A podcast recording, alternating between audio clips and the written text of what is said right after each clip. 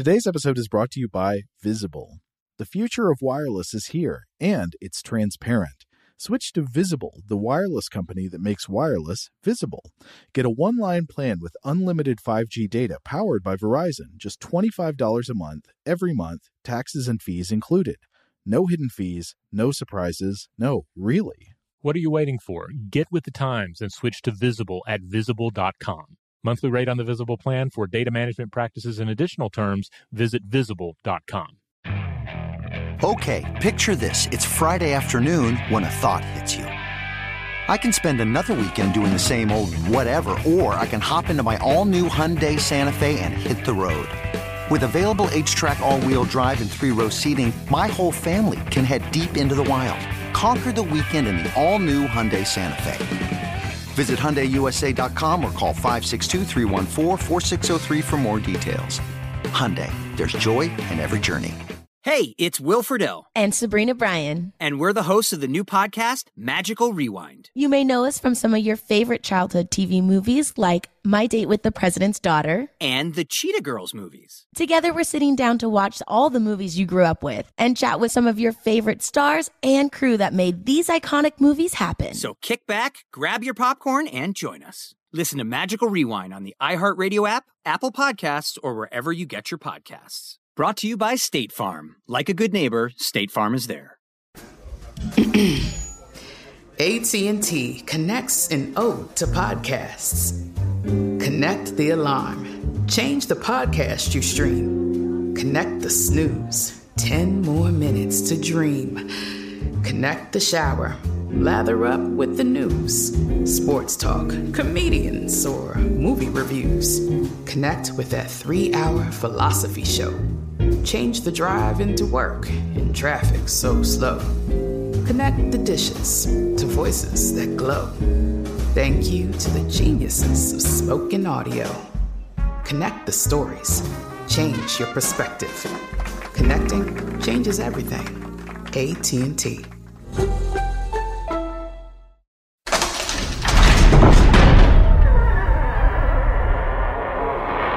Hey, welcome to Stuff to Blow Your Mind. My name is Robert Lamb. And I'm Joe McCormick, and it's Saturday. Time to go into the old vault. Uh, this time we're following up the episode that played last Saturday. So we're bringing you the Voynich Manuscript Part 2. This was originally published on September 5th, 2019. We hope you enjoy. Welcome to Stuff to Blow Your Mind, a production of iHeartRadio's How Stuff Works.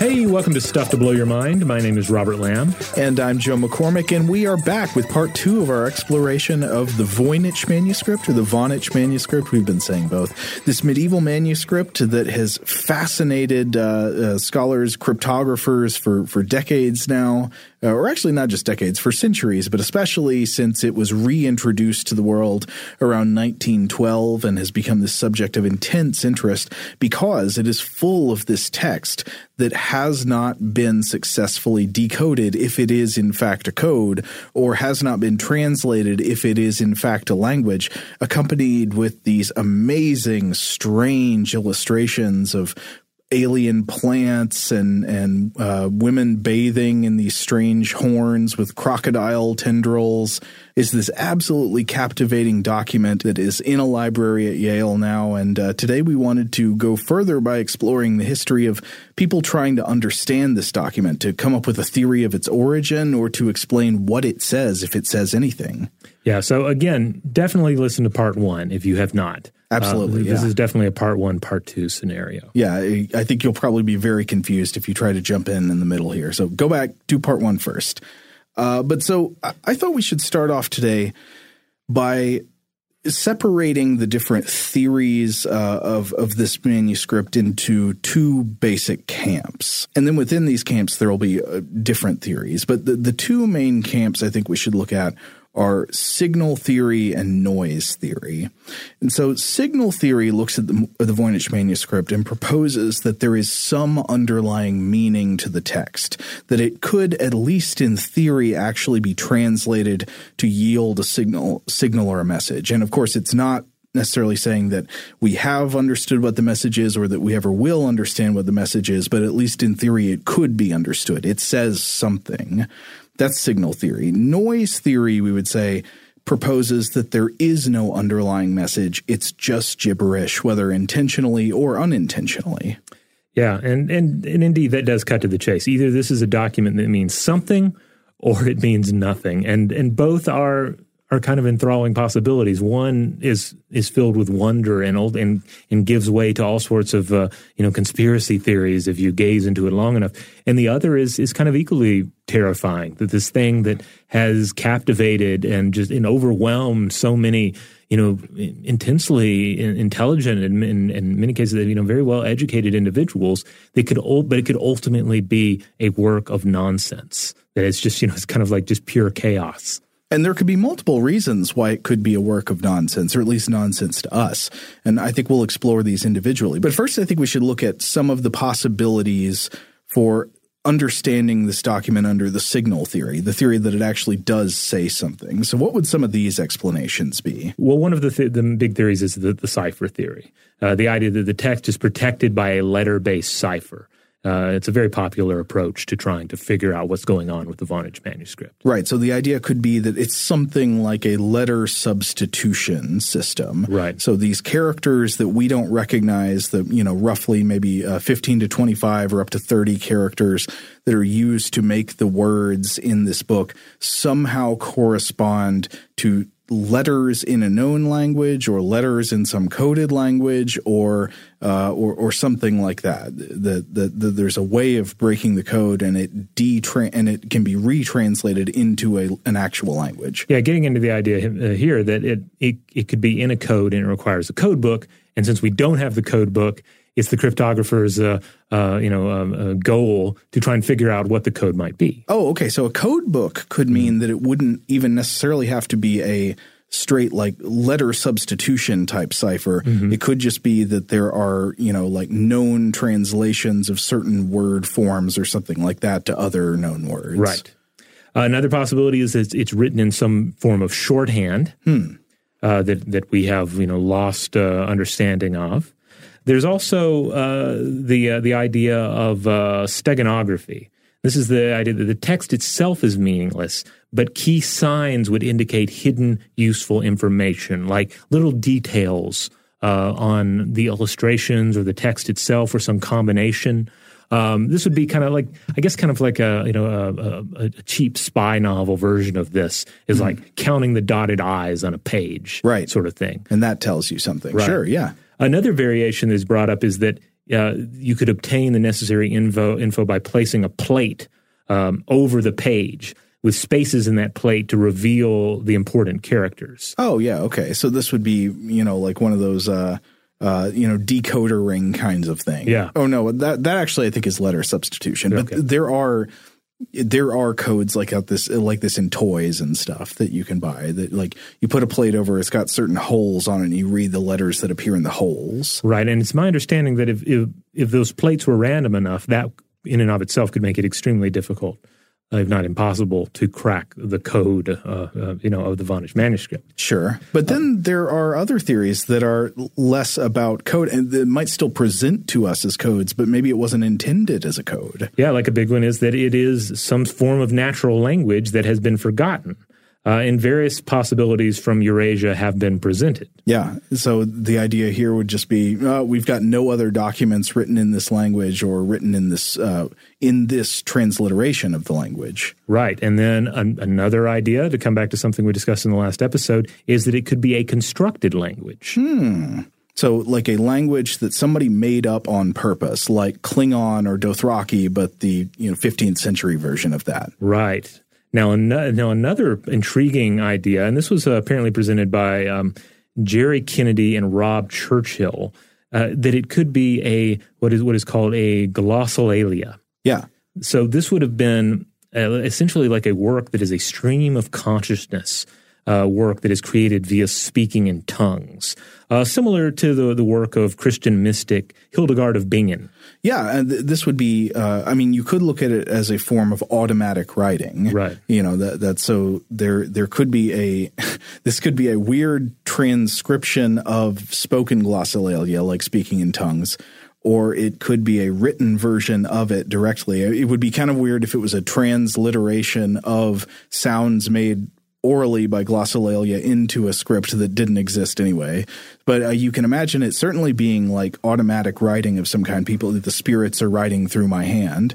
And th- I think that would mean in this case that while it might not be meaningless to the person writing it, it would be meaningless to any reader. So I think this would fall under the noise category, mm, right? Yes. That there would be there is no way to understand what this says because there is no underlying signal. Because in this case, presumably the context for the piece would be very personal mm-hmm. and then also would probably deal a lot with personal reevaluation of the text. Right. You know, it'd be it's almost like like less than a dream journal mm-hmm. in a way, you know, uh, where the dream is not even even taken and put into the into a uh, the the form of language, but like the, the the the dream is is in language. Yeah.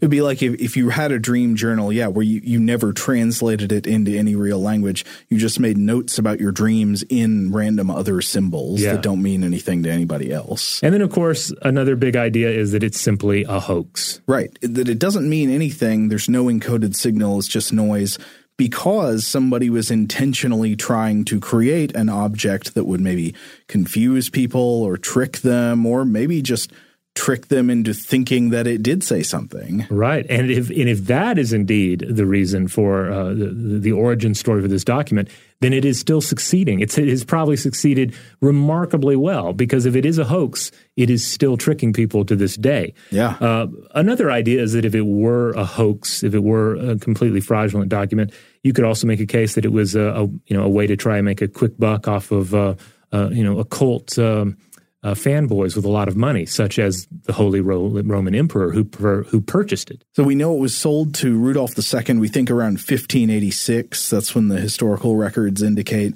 But the carbon dating of the vellum says that this this this parchment at least was probably produced in like the early 1400s. Now maybe maybe the we think like it's possible the parchment the vellum sat around for a long time before it was made into mm-hmm. this document. But if you think that the creation of the pages on which it was written was sometime close to when the document was written, then it would have been written long before there was a chance to sell it to Rudolph II. So it would be hard to imagine that it was created specifically for that purpose. Right. Now, one of the things is that people have tried to do various kinds of statistical analysis of the text to say, okay, does even though we can't translate it yet, does this look like a natural language? Does it look like it could somehow be decoded to or translated to a natural language? And I would say that the answer there is inconclusive. There are pieces of evidence pointing both ways, right? Like one commonly cited weird feature of the text that really makes it look like not a natural language is the fact that in some cases words are repeated in line up to three times in a row. Is that normal for a language? Is that normal, normal, normal? Not really, really, really. I mean, I don't know. Poetically, uh, lyrically. Uh, shanti, shanti, shanti. I mean, we can all think of examples from, uh, songs and poetry and writing where that's uh, where, interesting. Where, yeah, you know, something may be said three times to uh, to add emphasis. But I mean, I I am not uh, I'm not the expert comment, commenting on this. Though this does. Rem- it's saying Sunday, Sunday, Sunday. This does remind me though of when I was a kid. Sometimes I would like try and create like documents that looked like they were you know magical documents in another mm-hmm. language, you know, with weird runes. Um, and actually, I do that still sometimes, like doodling, you know, in the, the corners of a page if I'm supposed to be taking notes on something. Uh, but I, even even as a kid, I would I would look back at what I had done, and I would realize like this this doesn't look like language. Like it doesn't like there's not enough variety in the these these sig- the little sigils that I've uh, I've concocted or something mm. I just essentially pulled out of my head there. Right. Uh, like it, it, it, it's not matching up with what one would expect from any kind of writing or coded writing system. Yeah. Uh, so I mentioned in the last episode there was a good article about this from 2011 in Skeptical Inquirer by the German computer scientist Klaus Schmeh who uh, who I think he looked at a lot of the the statistical qualities of the text uh, from a cryptography point of view. And it seemed like he said, yeah, there, there's evidence both ways. And we can continue to talk about uh, some of that evidence uh, as we go on in the episodes. One interesting claim I came across, I, am uh, sorry that I feel like I can't evaluate whether this is a correct claim or not, but at least it's a claim that's made against the noise theory or any theory recommending an interpretation of nonsense is that the document uh, at least appears to follow something called Zipf's law, which concerns the statistical distribution of words in natural languages. So basically, Zipf's law claims that in any natural language, the frequency with which a word is used will be directly proportional to how how high it ranks in the ranking of most common words. So the first most common word will be used twice as often as the second most common word, three times as often as the third most common word, and so forth. Now, this isn't exactly law in like the physical or mathematical sense, but for some reason it does appear to hold true for all or almost all natural languages. And so if uh, and and the document appears to match this. So like if you look at it uh, from a Zipf's law distribution, it lines up pretty close. So if the frequency count of words in this document follows this law, uh, if that is if that claim is correct, meaning it has a similar distribution of words to real documents in real languages, that seems to make it a little harder to believe it's just total nonsense generated by, out of somebody's head. Yeah. Another thing is that uh, different words appear with different frequencies in different sections. So remember, we've got these different sections of the document, like the astrological stuff versus the herbal stuff. And so you have some words that might appear in the supposed astrological section, but not in the plant section, and vice versa. This would, I think, be expected if these were written in a real language with a real message. Like you would amaze, uh, you would probably expect the word star to appear in the astrological section, but not in the plant section. So just looking at the symbols, the, the frequency dis- distribution of symbols and, and how they break out and, and how well they resemble a real language, it seems like it can push us kind of in both directions. Mm. It, it, we don't get a clear uh, reading from either way from that. And, and again, this just comes back to the, the, like what makes this document so mysterious. It's so resistant to unraveling. So, a, a number of theories have been put, put forth uh, for the origins and the true nature of the text. Uh, you know, so much so that in 1978, when um, American cryptologist and computer programmer Mary D'Imperio composed the Voynich manuscript, an elegant enigma for the U.S. military. Yeah. This was commissioned by the U.S. military. Hey, cryptography, I mean, that's a, yeah. A, a, of massive state importance. It is, yeah. So this is not like some sort of weird, you know, Area 51 type of uh, shenanigan going on here. Uh, but in this uh, this paper, which is readily available online, you can find a PDF of the full thing. She admits that she quote unwittingly retrace the steps of all my predecessors, re- rediscovering their sources, repeating their experiments, growing excited over the same promising leads that excited them, and learning only later that all these things had already been tried and had failed, often several times. And I found that to just be very, um, very fitting because this does seem to be a theme uh, you know, certainly in the, in the last century. Mm-hmm. Well, it's not hard to see why. Again, th- this is like it's sort of the holy grail of of of decoding, right? Yeah. Yeah, it's, it's the Mount Everest of code breaking. If you could crack it, you'd be you'd be like the hottest, you know, code cracker in the world. Yeah, and so code crackers have have tra- have taken a shot at it. Linguists have have uh, have taken a shot at it. Various scholar, all manner of scholars, amateurs, and of course outright quacks. Oh yeah, this have, is... have taken uh, taken their hand to the Voynich manuscript. I think we alluded to this in the last episode, but the internet is full of people who claim to have decoded the Voynich manuscript to the point where when we were preparing for the episode, I mean, a lot of these were just like you know somebody in the last year or two has published a you know a YouTube video or a, or an article somewhere where they're like I did it. I cracked it. Here's the answer.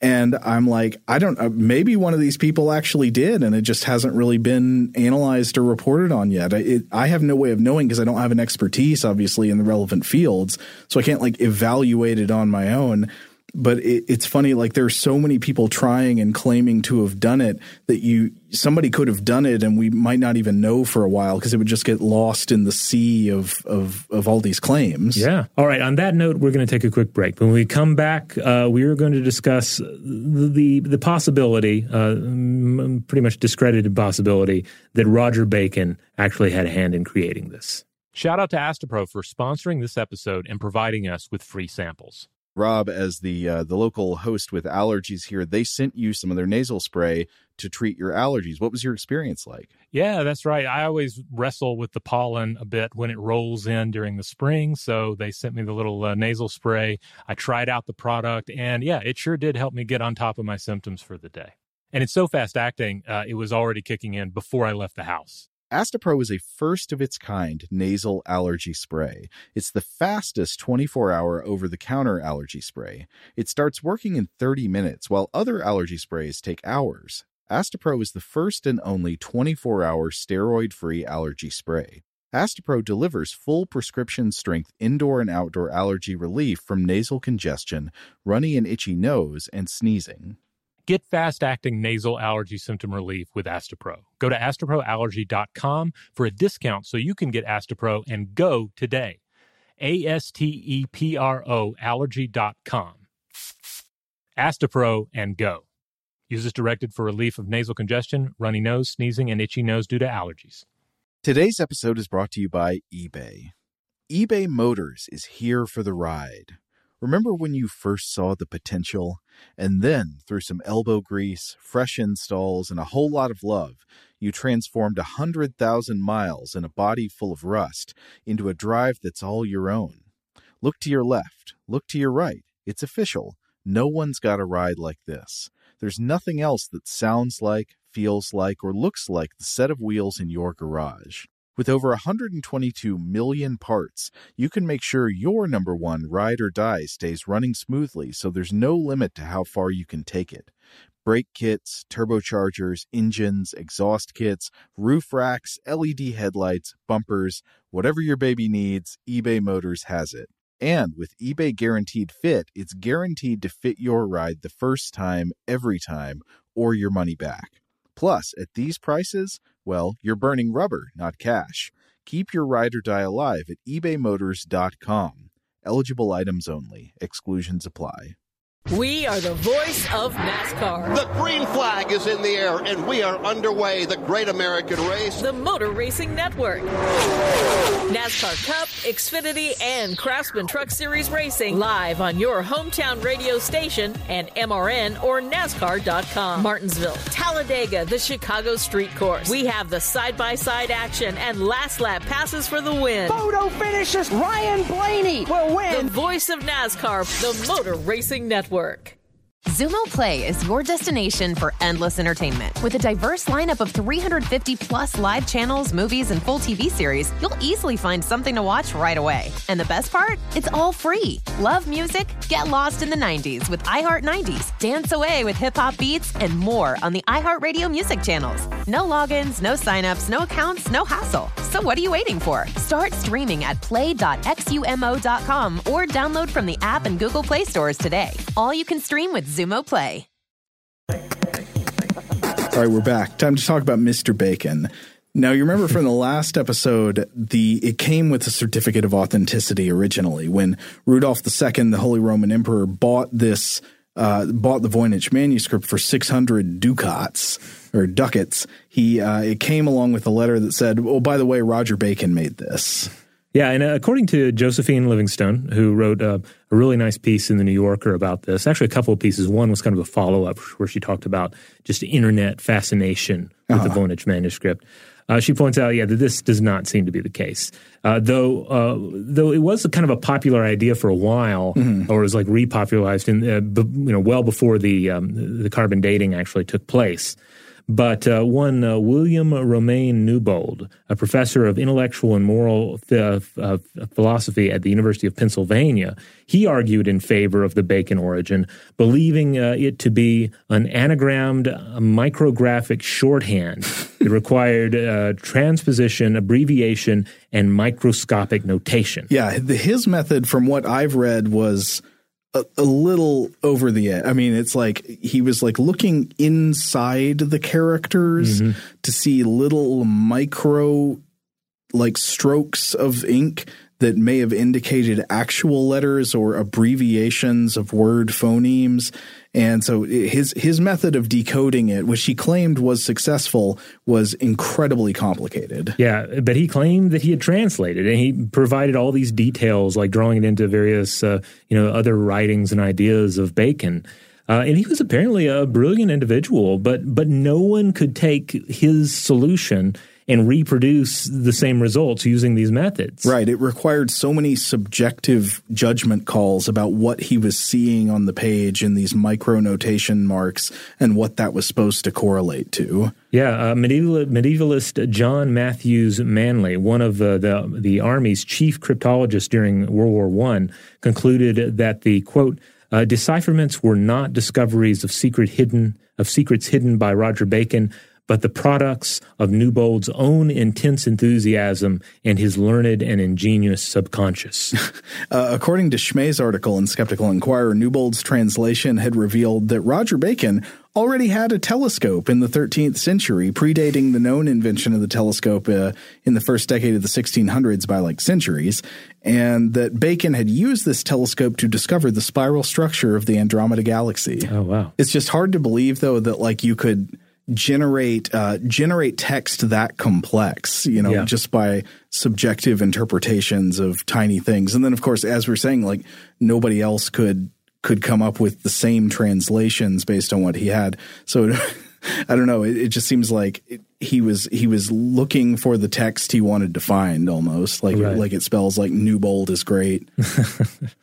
yeah, um, you know another great, uh, you know, interesting, insightful des- description of uh, of this uh, this incident with Newbold comes from Terence McKenna. Oh, yeah. Who uh, wrote about the manuscript for Gnosis magazine in 1988 in what is, by the way, a, a, purely historical linguistic article that has nothing to do with any of his writings on psychedelics. Though I can absolutely see why McKenna would be interested in this subject because it's this it's this manuscript that seems to sit at the intersection of primitive science and magic and plants. Yeah. Uh, this uh, this particular article is uh, you can find it online in PDF form. It's also collected in the Archaic Revival. It is uh, you know dated. It's 1988, so mm. it hmm. was written prior to carbon dating. Uh, but uh, he sums up the Newbold case by saying, "quote The problem with all of this was that no one else could extract the same plain text using Professor Newbold's method. It involved so many choices from pools of letters at every given point along the way that one could demonstrate that hundreds of different messages could be extracted from the same passages. Newbold died a broken man, disgraced, his career shattered. He had gone too far, and the Voynich manuscript had claimed its first victim. Right. Now, McKenna is not actually arguing that there's a curse on the document or anything here. But he, though t- I think he does get a little magicy with it later on. Um, I mean, a tiny well. maybe in some of his talks, I, okay, I listened to him give a lecture talks. about it. Yeah, in this particular paper, he doesn't really tie it into any of his more, um, uh, you know, um, spiritual shamanistic ideas. It's, mm-hmm. it's ultimately pretty straightforward, though. Uh, again, a dated piece because of right. when it was written. Um, but uh, but but but he does touch on, in this on this idea of it claiming its first victim uh-huh. on a pattern that one sees to this very day in Voynich research. Mm-hmm. It draws so many people in, and certainly while there are quacks and conspiracy theory makers in the mix, you also see a lot of very intelligent, educated, and disciplined people diving into the text and initially claiming victory, only to realize that they too have failed to see through its mysteries, and and in some cases are, are kind of broken on the manuscript again. Yeah, McKenna also tell. I wish I could remember the name of this, but he tells an anecdote. Uh, I don't know if this is one of the commonly circulated stories about the translation attempts, but he tells an anecdote about this one aging scholar who was in his 90s who claimed uh, to some colleagues to have cracked the code to mm-hmm. you know to understand what it says. And then when somebody was trying to follow up with him about that they were like okay we'll fly down to meet you but by the time they got there he had died of a heart attack. Yes yes that's something he relates in the gnosis piece as well. So whatever information that uh, expert may have had it was lost with them when they died. Well i think the the implication is that the expert had not actually solved it and just happened to die right in time to not get found out. Yeah uh, certainly the more likely scenario given everything that we've discussed here. Now, uh, I mentioned uh, John Matthews Manly earlier, the um, World War One uh, Army cryptologist. Mm-hmm. Well, he ends up uh, turning Army cryptographer William F. Friedman onto the manuscript in 1925. Uh, William and his wife Elizabeth worked on the project for 40 years. Uh, Friedman was uh, considered one of the greatest cryptographers of his day. He and his team cracked Japan's Code Purple during World War II but they were never able to figure out the, the manuscript either. Um, though Friedman did seem to believe that it might have been an attempt to construct an artificial or universal language. Hmm. Robert S. Brumbaugh, also of uh, Yale University, uh, took a crack at it as well and produced some confusing uh, decipherings that ultimately led nowhere. Hmm. Um, but uh, also Alan Turing apparently took a crack at it as well. Oh, the king of code breakers. Yeah, and uh, even Turing couldn't uh, make any sense of it. Now, uh, another interesting case here. Uh, in 1987, uh, one uh, Dr. Leo uh, Levit- Levitov presented the idea that the book was a liturgical manual for the, ca- the Cathar religion of the Middle Ages. Basically, the only surviving document of the the Cathar heresy, a sort of Gnostic revival movement, was effectively decimated by the uh, Albigensian Crusade of the early 13th century. And m- much of our understanding of, of this religion is lost. But Levitov makes the argument that it's a book of Cathar sacraments, including uh, a euthanasia practice, Whoa. or perhaps you know a ritualized act of suicide known as endura. Um, which, which, of the illustrations uh, is supposed to show that? The bathtubs. Oh, okay. So yeah, he, he, Levitov argues that we're seeing a discussion of the Voynich in the Voynich of Endura as a rite of ritual opening of the veins and a hot bath as a means of consensually ending one's life in a sacred fashion. And this ties into to like ideas of, of the Cathars believing like that the, the physical body was inherently uh, you know debased uh, Hmm. and therefore like the it's part of uh, you know the, of ensuring that a refined soul uh, you know travels beyond this plane of being that sort of thing.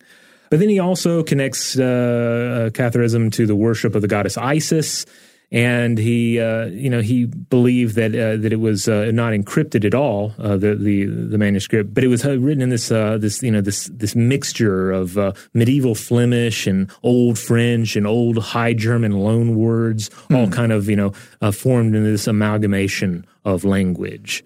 Um, but while some saw promise in Levitov's argument, there were plenty of people who had numerous problems with it. Uh, a big one is that uh, the Endura was definitely a, a thing, according to um, Costas Siamis in writing for the Journal of Religion and Health in 2016.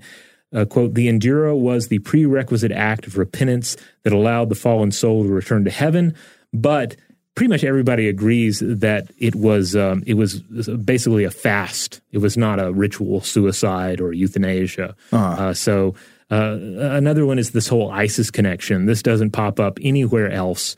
And years later, you know, we'd finally get some carbon dating that dim- dismissed, uh, the, you know, the idea that a Bacon, a Bacon origin was possible, and certainly a pre-Bacon origin of the text was equally uh, unlikely or impossible. Yeah, I, I'd say that's fairly impossible, given that the vellum was not from before the early 15th century. Right. Uh, unless, again, we're dealing with like a copy of an earlier text, which, again, it doesn't necessarily look like.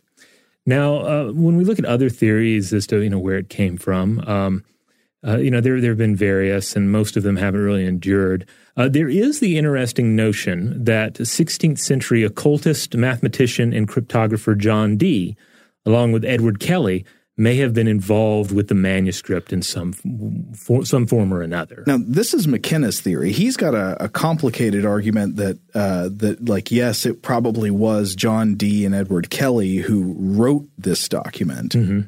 Yeah, yeah. McKenna did present that idea that he, though he also readily admitted that it was just more, you know, it was more basically a conjecture on his part, and he he had he had not done a rigorous work to back it up, and there were n- numerous potential holes in the the situation. Uh-huh. Uh, but but Kelly and and uh, Dee did dabble in uh, not dabble they more than dabbled Yes. in occult practices. So I mean, it's again it's speculative, but it's not hard to see somebody like John Dee coming up with a with a strange constructed document that's got kind of magical uh, suggestions in it. Yeah, we have two older episodes of Stuff to Blow Your Mind about John Dee uh, that will probably be running as Vault episodes uh, here in the immediate future. But uh, yeah, he was a, he was one of the most brilliant minds of his day. He was involved in cryptography, spycraft, occultism, and mathematics. Uh, Edward Kelly, his uh, accomplice here, was an, was an occultist, and and most agree a, a, con man or a scoundrel of some fashion. Mm-hmm. Um, it is uh, it's generally uh, described that uh, Edward Kelly's ears were were both missing. Uh, you know, his punishment for some deed in his past. Right. Uh, but uh, yeah, but between the two of them, I, I, often have sort of tried to figure out like what what is the energy, what is the nature of of their um, collaboration. You know, they're in a way they're they're a perfect duo, but they're also kind of this strange duo where uh, you know Dee, there's nobody else like him, and then you wonder like to what extent is uh, is Kelly like taking advantage of the situation, um, or is he you know able to to actually um, aid Dee in in some of his various operations? here. But again, like the interest in cryptography was there, the interest in uh, occultism. Uh, they also both wrote of communication with angels uh, in the Enochian tongue. Um, which uh, which we have an alphabet for, by the way, and, and it is not uh, the Enochian uh, language that we see in the Voynich manuscript. Okay. Um, but certainly, if you're looking for people at that time period, people who w- you know would have been traveling in this area and have had contact with um, with the Holy Roman Emperor, um, you know, these are, these are two prime suspects. Yeah, and I do think um, maybe you were going to get to this in a minute, but I do think it's a decent hypothesis that even if John Dee didn't write this, that John Dee was the source who brought the Voynich manuscript to uh, the Holy Roman Emperor Rudolph II. Yes, in uh, in the book in, by Benjamin uh, Woolley, uh, "The Queen's Conjurer," which is a biography of Dee that I I read a few years back for the Stuff Blow Your Mind episode, the author does mention that Rudolph may well have acquired the manuscript from Dee. Uh, but he does not entertain or dismiss the idea that Dee was involved in its production. Mm. Uh, but but he at least acknowledges that it's it's possible that Dee is the individual who sold it to the emperor. And if that is the case, like well, then we can we can add one more step uh, you know, t- to the beginning of the history of the book, but we still don't know where Dee acquired it. Right. So the mystery remains. But jo- John Dee is a fascinating individual. I mean, he is, he is essentially not only is he the Merlin of the day, mm-hmm. but a lot of our ideas that we associate with the uh, the, the, mythical and fictional wizard uh, Merlin kind of stem from Dee. Uh, I think it's believed that he was the inspiration for Shakespeare's Prospero in mm-hmm. The Tempest, right? Yeah, I've, I've read that as well. Uh, so yeah, he's an astounding figure. Uh, you know, to whatever degree uh, he was involved with the Voynich manuscript, um, you know, there's still plenty of mysterious and wonderful things about uh, about Dee himself. For instance, to what extent he was involved uh, in in statecraft and and and worked as a spy. Mm. Like there's some that argue that he was like totally a spy, and that many of these occult manuscripts that he was uh, you know, peddling around and discussing in occult ideas. They were essentially codes for things. Mm-hmm. Um, and others say that no, he was more purely on the uh, the occultist end of the spectrum. I, I, my read, and I think this has been the read of, of other commentators, is that it's probably somewhere in between. You know, uh, one of these situations where you know he was definitely uh, fascinating with with the occult. He was uh, definitely, in, I mean, he was a, a polymath. Uh, but being a polymath of the day uh, and one that that, that traveled uh, throughout Europe, he ended up, uh, you know, and, and, also being a devout servant to Elizabeth I. You know, he was he was you know more than happy to engage in a little spycraft from time to time. Another weird connection. I believe John Dee is also supposed to be the inspiration for Christopher Marlowe's incarnation of Doctor Faustus, uh-huh. uh, from from of course Doctor, you know, who makes a deal with the devil to get all knowledge and uh, mm-hmm. you know all earthly scientific power. Uh, and then Christopher Marlowe, who wrote the the English play Doctor Faustus, was also, I believe, involved in statecraft and, and being a spy. Fascinating. All right. So uh, there are various other um, origin stories that we're not going to get into, but uh, but just to really drive home how this is still a thing how how people are still not you know not only attempting to crack the Voynich manuscript, but but claiming that they did. we should discuss two recent attempts, one extremely recent attempts uh, to crack it that have also fallen short. Yeah, it seems like there's at least one claim every couple of years that gets picked up by real like news sites, and then it always kind of like, oh no, never mind. Well, in 2017, we saw just such a case. Um, there was a, a, history researcher and television writer by the name of Nicholas Gibbs, and uh, he published. Uh, it was published in the Times Literary Supplement.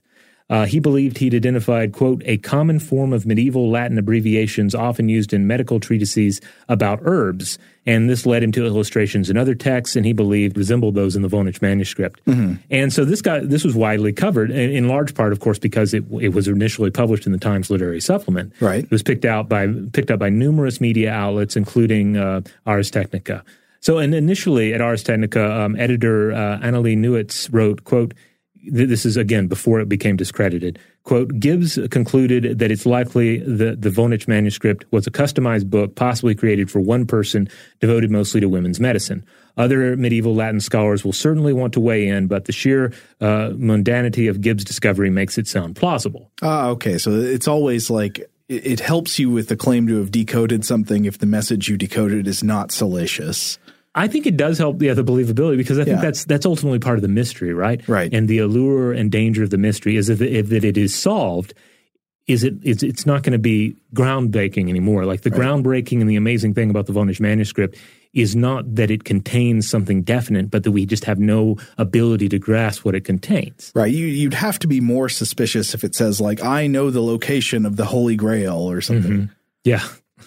But uh, okay, but after this piece came out, then experts began to weigh in, and Newitz also wrote an excellent retraction piece, uh, uh, uh, uh, which you know, citing the various experts who responded to that initial uh, Times Literary Supplement paper, and the various experts concluded that while they think the text might actually turn out to be a medical treatise on women's health, like that's not impossible, uh, but they think that his translations were not grammatically correct, and that according to Medieval Academy of America director Lisa Fagan Davis in the Atlantic, quote, if they had simply sent it to the Beinecke Library, they would have rebutted it in a heartbeat. Yeah. And this is the library at Yale that actually has the Voynich manuscript. I think they do Voynich scholarship there. Right. So, um, so just I guess that's a little bit of advice out there. If you are an editor, potential of any kind of publication, and you're potentially um, uh, publishing something about someone cracking the Voynich manuscript, um, make a phone call, send an email to the Beinecke Library, Uh-huh. and see if you can get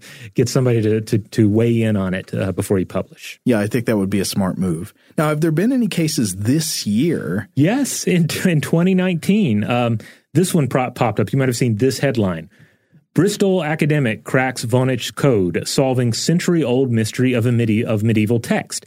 And yeah, I, I remember seeing this one. I want to say that it even popped up on a fairly notable like uh, science release website that I use, and was but then was later removed.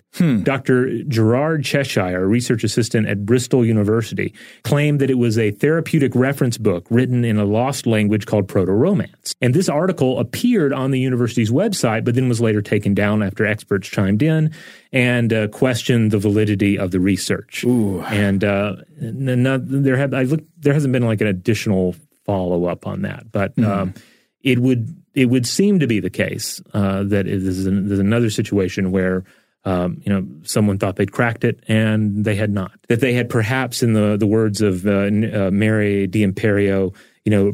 Uh, recreated the same steps and missteps of those that came before Hmm. trying to crack the Voynich manuscript. Yeah. And of course, in addition to this, like we've said, there's just a lot of baseless speculation surrounding the manuscript online. On, Yeah. It on- features into historical conspiracy theories. yeah, you'll find it on YouTube. You'll find it on various Reddit boards.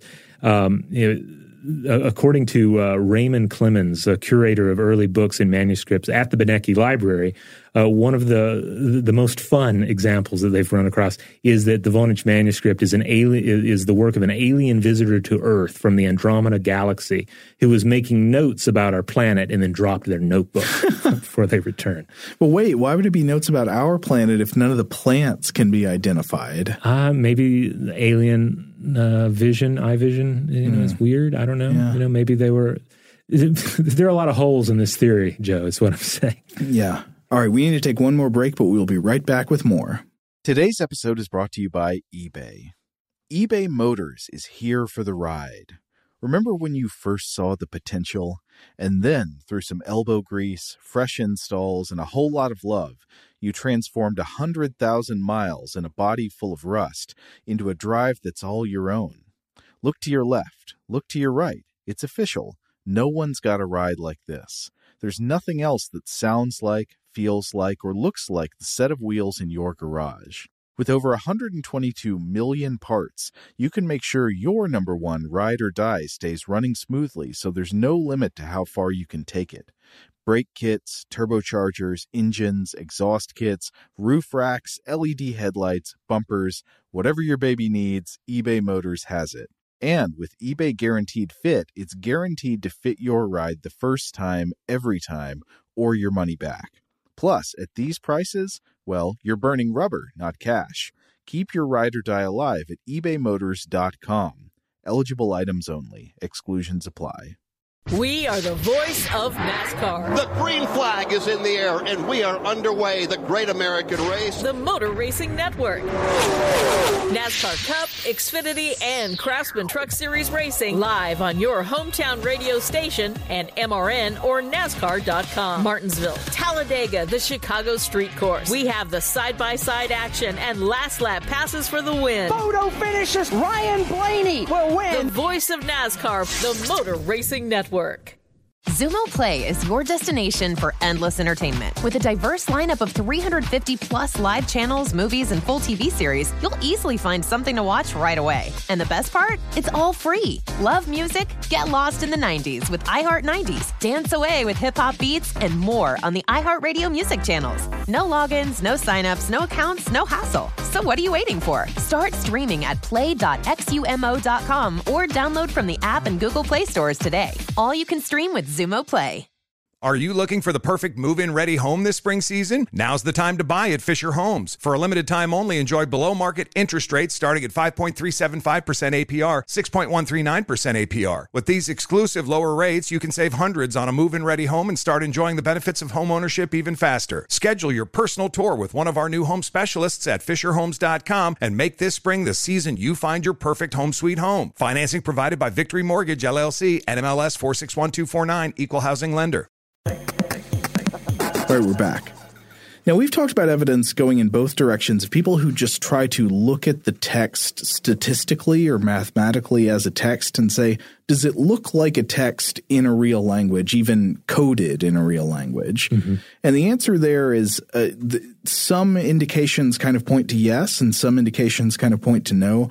I think uh, one thing I wanted to look at now is something that was pointed out in that uh, in that Skeptical Inquirer article by Klaus Schmeh who was uh, who uh, he pointed out some interesting research from the early 2000s by the British linguist Gordon Rugg. So I'm just going to read this section from Schmeh's article.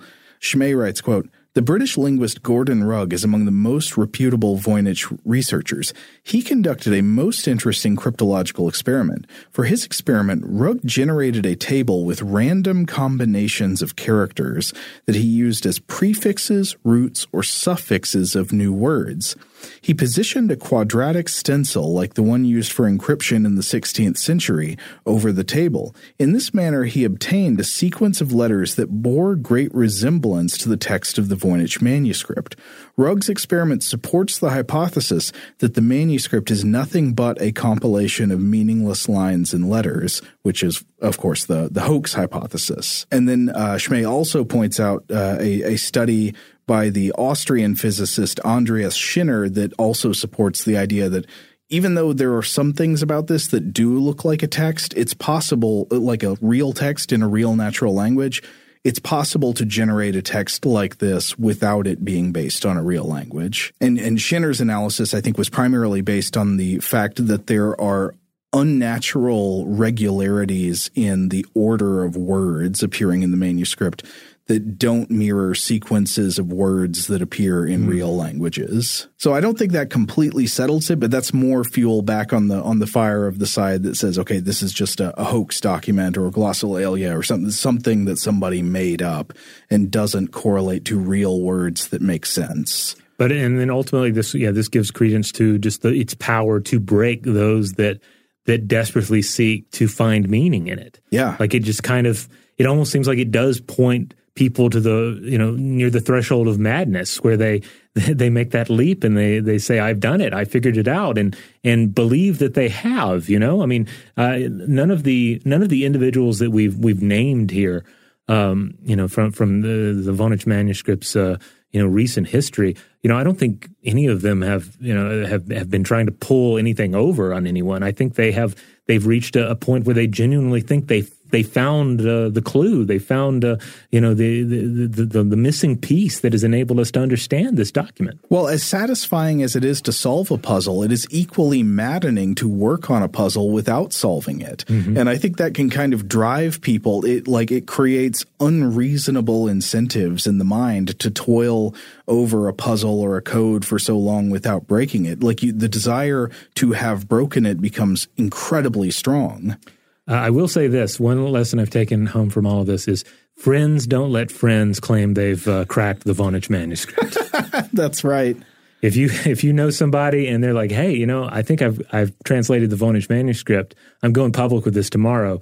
Uh, you know, talk them down from that. Maybe, maybe uh, you know, ask them just to, to, to, settle down a little and uh, and rethink before you go public with this uh, this new translation. I just want to say, uh, though, this is not conclusive for, from that interesting article by uh, by Schmeh about his conclusion. Just his opinion is that it's very likely it's it's possible that it's a hoax. Of course, he thinks the author was probably an anonymous artist living in the first half of the 1400s.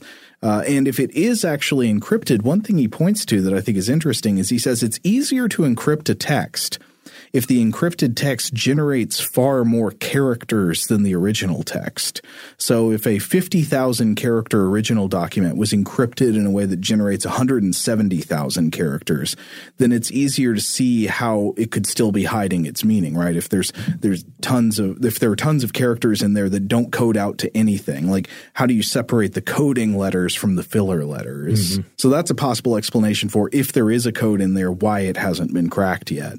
Uh, another thing that he does find plausible is he finds it plausible that this is an artificial created language. Somebody just made up a language of their own, and that's why it doesn't translate to anything else. Mm. Based on what I've read, that also seems plausible to me. I, I can imagine this being, I don't know, a language unique to one person who was, you know, toiling away in their turret or something yeah. in a monastery, or maybe shared by a small number of people for some kind of esoteric purpose or yeah. some kind of occult purpose, maybe. Absolutely. But the key being if it's an invented language rather than a code for an existing language, that would explain why it doesn't code out. Well, whatever its origins, whatever its meaning or lack of meaning, it continues to enthrall us and perplex us and uh, and I'd likely will continue to do so. Uh, yeah. I do I do not expect that we'll reach the point where we need to. Uh, you know, add. Uh, there may be additional, you know, arguments, uh, some new uh, ideas that are brought up, but I am not expecting to see anybody crack this in in the future. Yeah, I will say as much as I would like to see it cracked, my uh, the the walls of my skeptical fortress here have been fortified, and I now, when I see an article, as they do tend to pop up once every year or two, an article about how somebody has cracked the the Voynich manuscript, I think now I will probably conclude, okay, I I bet that's not right. Right. And then, but then another thing about it too is like if it was cracked, the magic would be gone. Like the part of mm-hmm. the, ma- the, the the whole reason that we're enthralled by this document is that we don't know what its meaning or meaninglessness really consists of.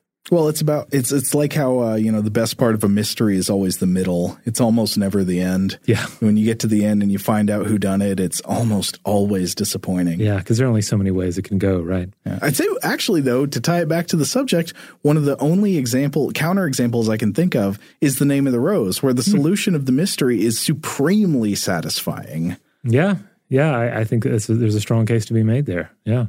Um, interesting too. The other mystery book that I mentioned, um, uh, the Club Dumas by uh, Perez Reverte, also mm-hmm. a mystery. Uh, that's the the book that uh, the Ninth Gate was based on. Okay, uh, and I, uh, it's been a while since I've seen the Ninth Gate, but I, I definitely remember enjoying the book. it's a fun little, you know, occult themed thriller. No, I've never read it. I should check that out.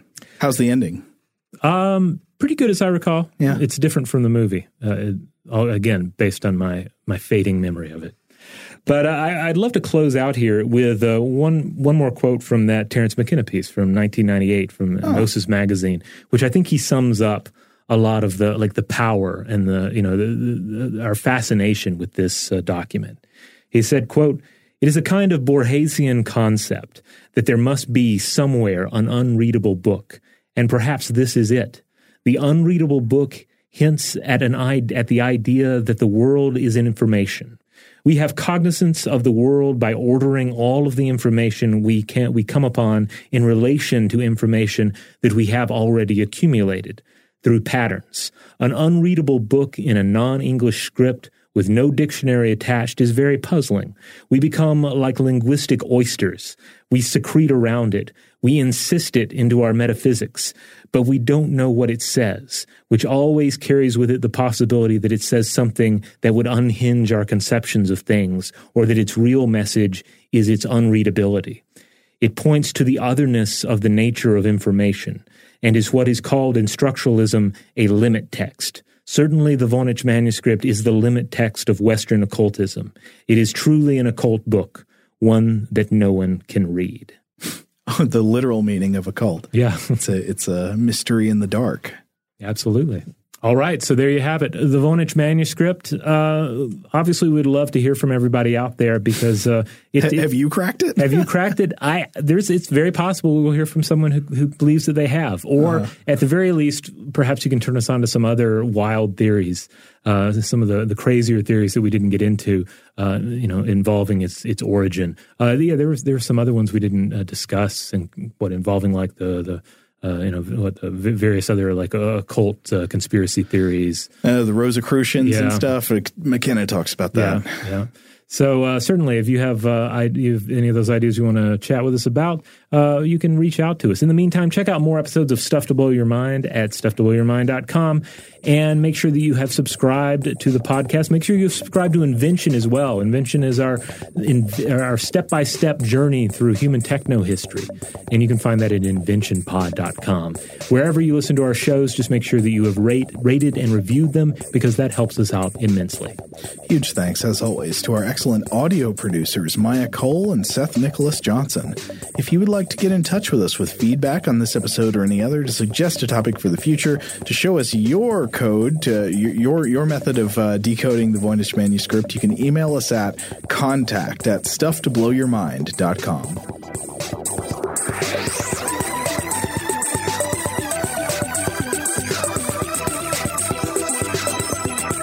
Stuff to Blow Your Mind is a production of iHeartRadio's How Stuff Works. For more podcasts from iHeartRadio, visit the iHeartRadio app, Apple Podcasts, or wherever you listen to your favorite shows.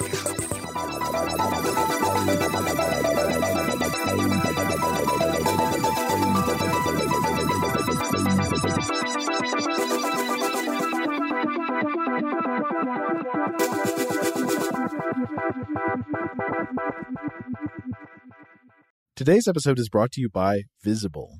The future of wireless is here, and it's transparent. Switch to Visible, the wireless company that makes wireless visible. Get a one line plan with unlimited 5G data powered by Verizon, just $25 a month, every month, taxes and fees included. No hidden fees, no surprises, no, really. What are you waiting for? Get with the times and switch to Visible at visible.com. Monthly rate on the Visible plan for data management practices and additional terms, visit visible.com. We are the voice of NASCAR. The green flag is in the air, and we are underway. The great American race. The Motor Racing Network.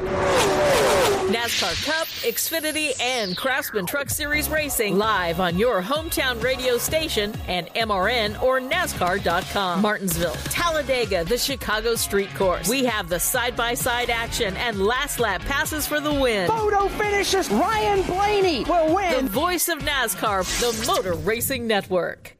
Xumo Play is your destination for endless entertainment. With a diverse lineup of 350 plus live channels, movies, and full TV series, you'll easily find something to watch right away. And the best part? It's all free. Love music? Get lost in the 90s with iHeart 90s, dance away with hip hop beats, and more on the iHeartRadio music channels. No logins, no signups, no accounts, no hassle. So what are you waiting for? Start streaming at play.xumo.com or download from the app and Google Play stores today. All you can stream with Xumo Play.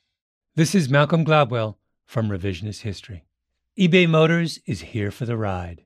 With some elbow grease, fresh installs, and a whole lot of love, you transformed a 100,000 miles and a body full of rust into a drive that's all your own. Brake kits, LED headlights, whatever you need, eBay Motors has it. And with eBay Guaranteed Fit, it's guaranteed to fit your ride the first time, every time, or your money back. Plus, at these prices, You're burning rubber, not cash. Keep your ride or die alive at ebaymotors.com. Eligible items only, exclusions apply.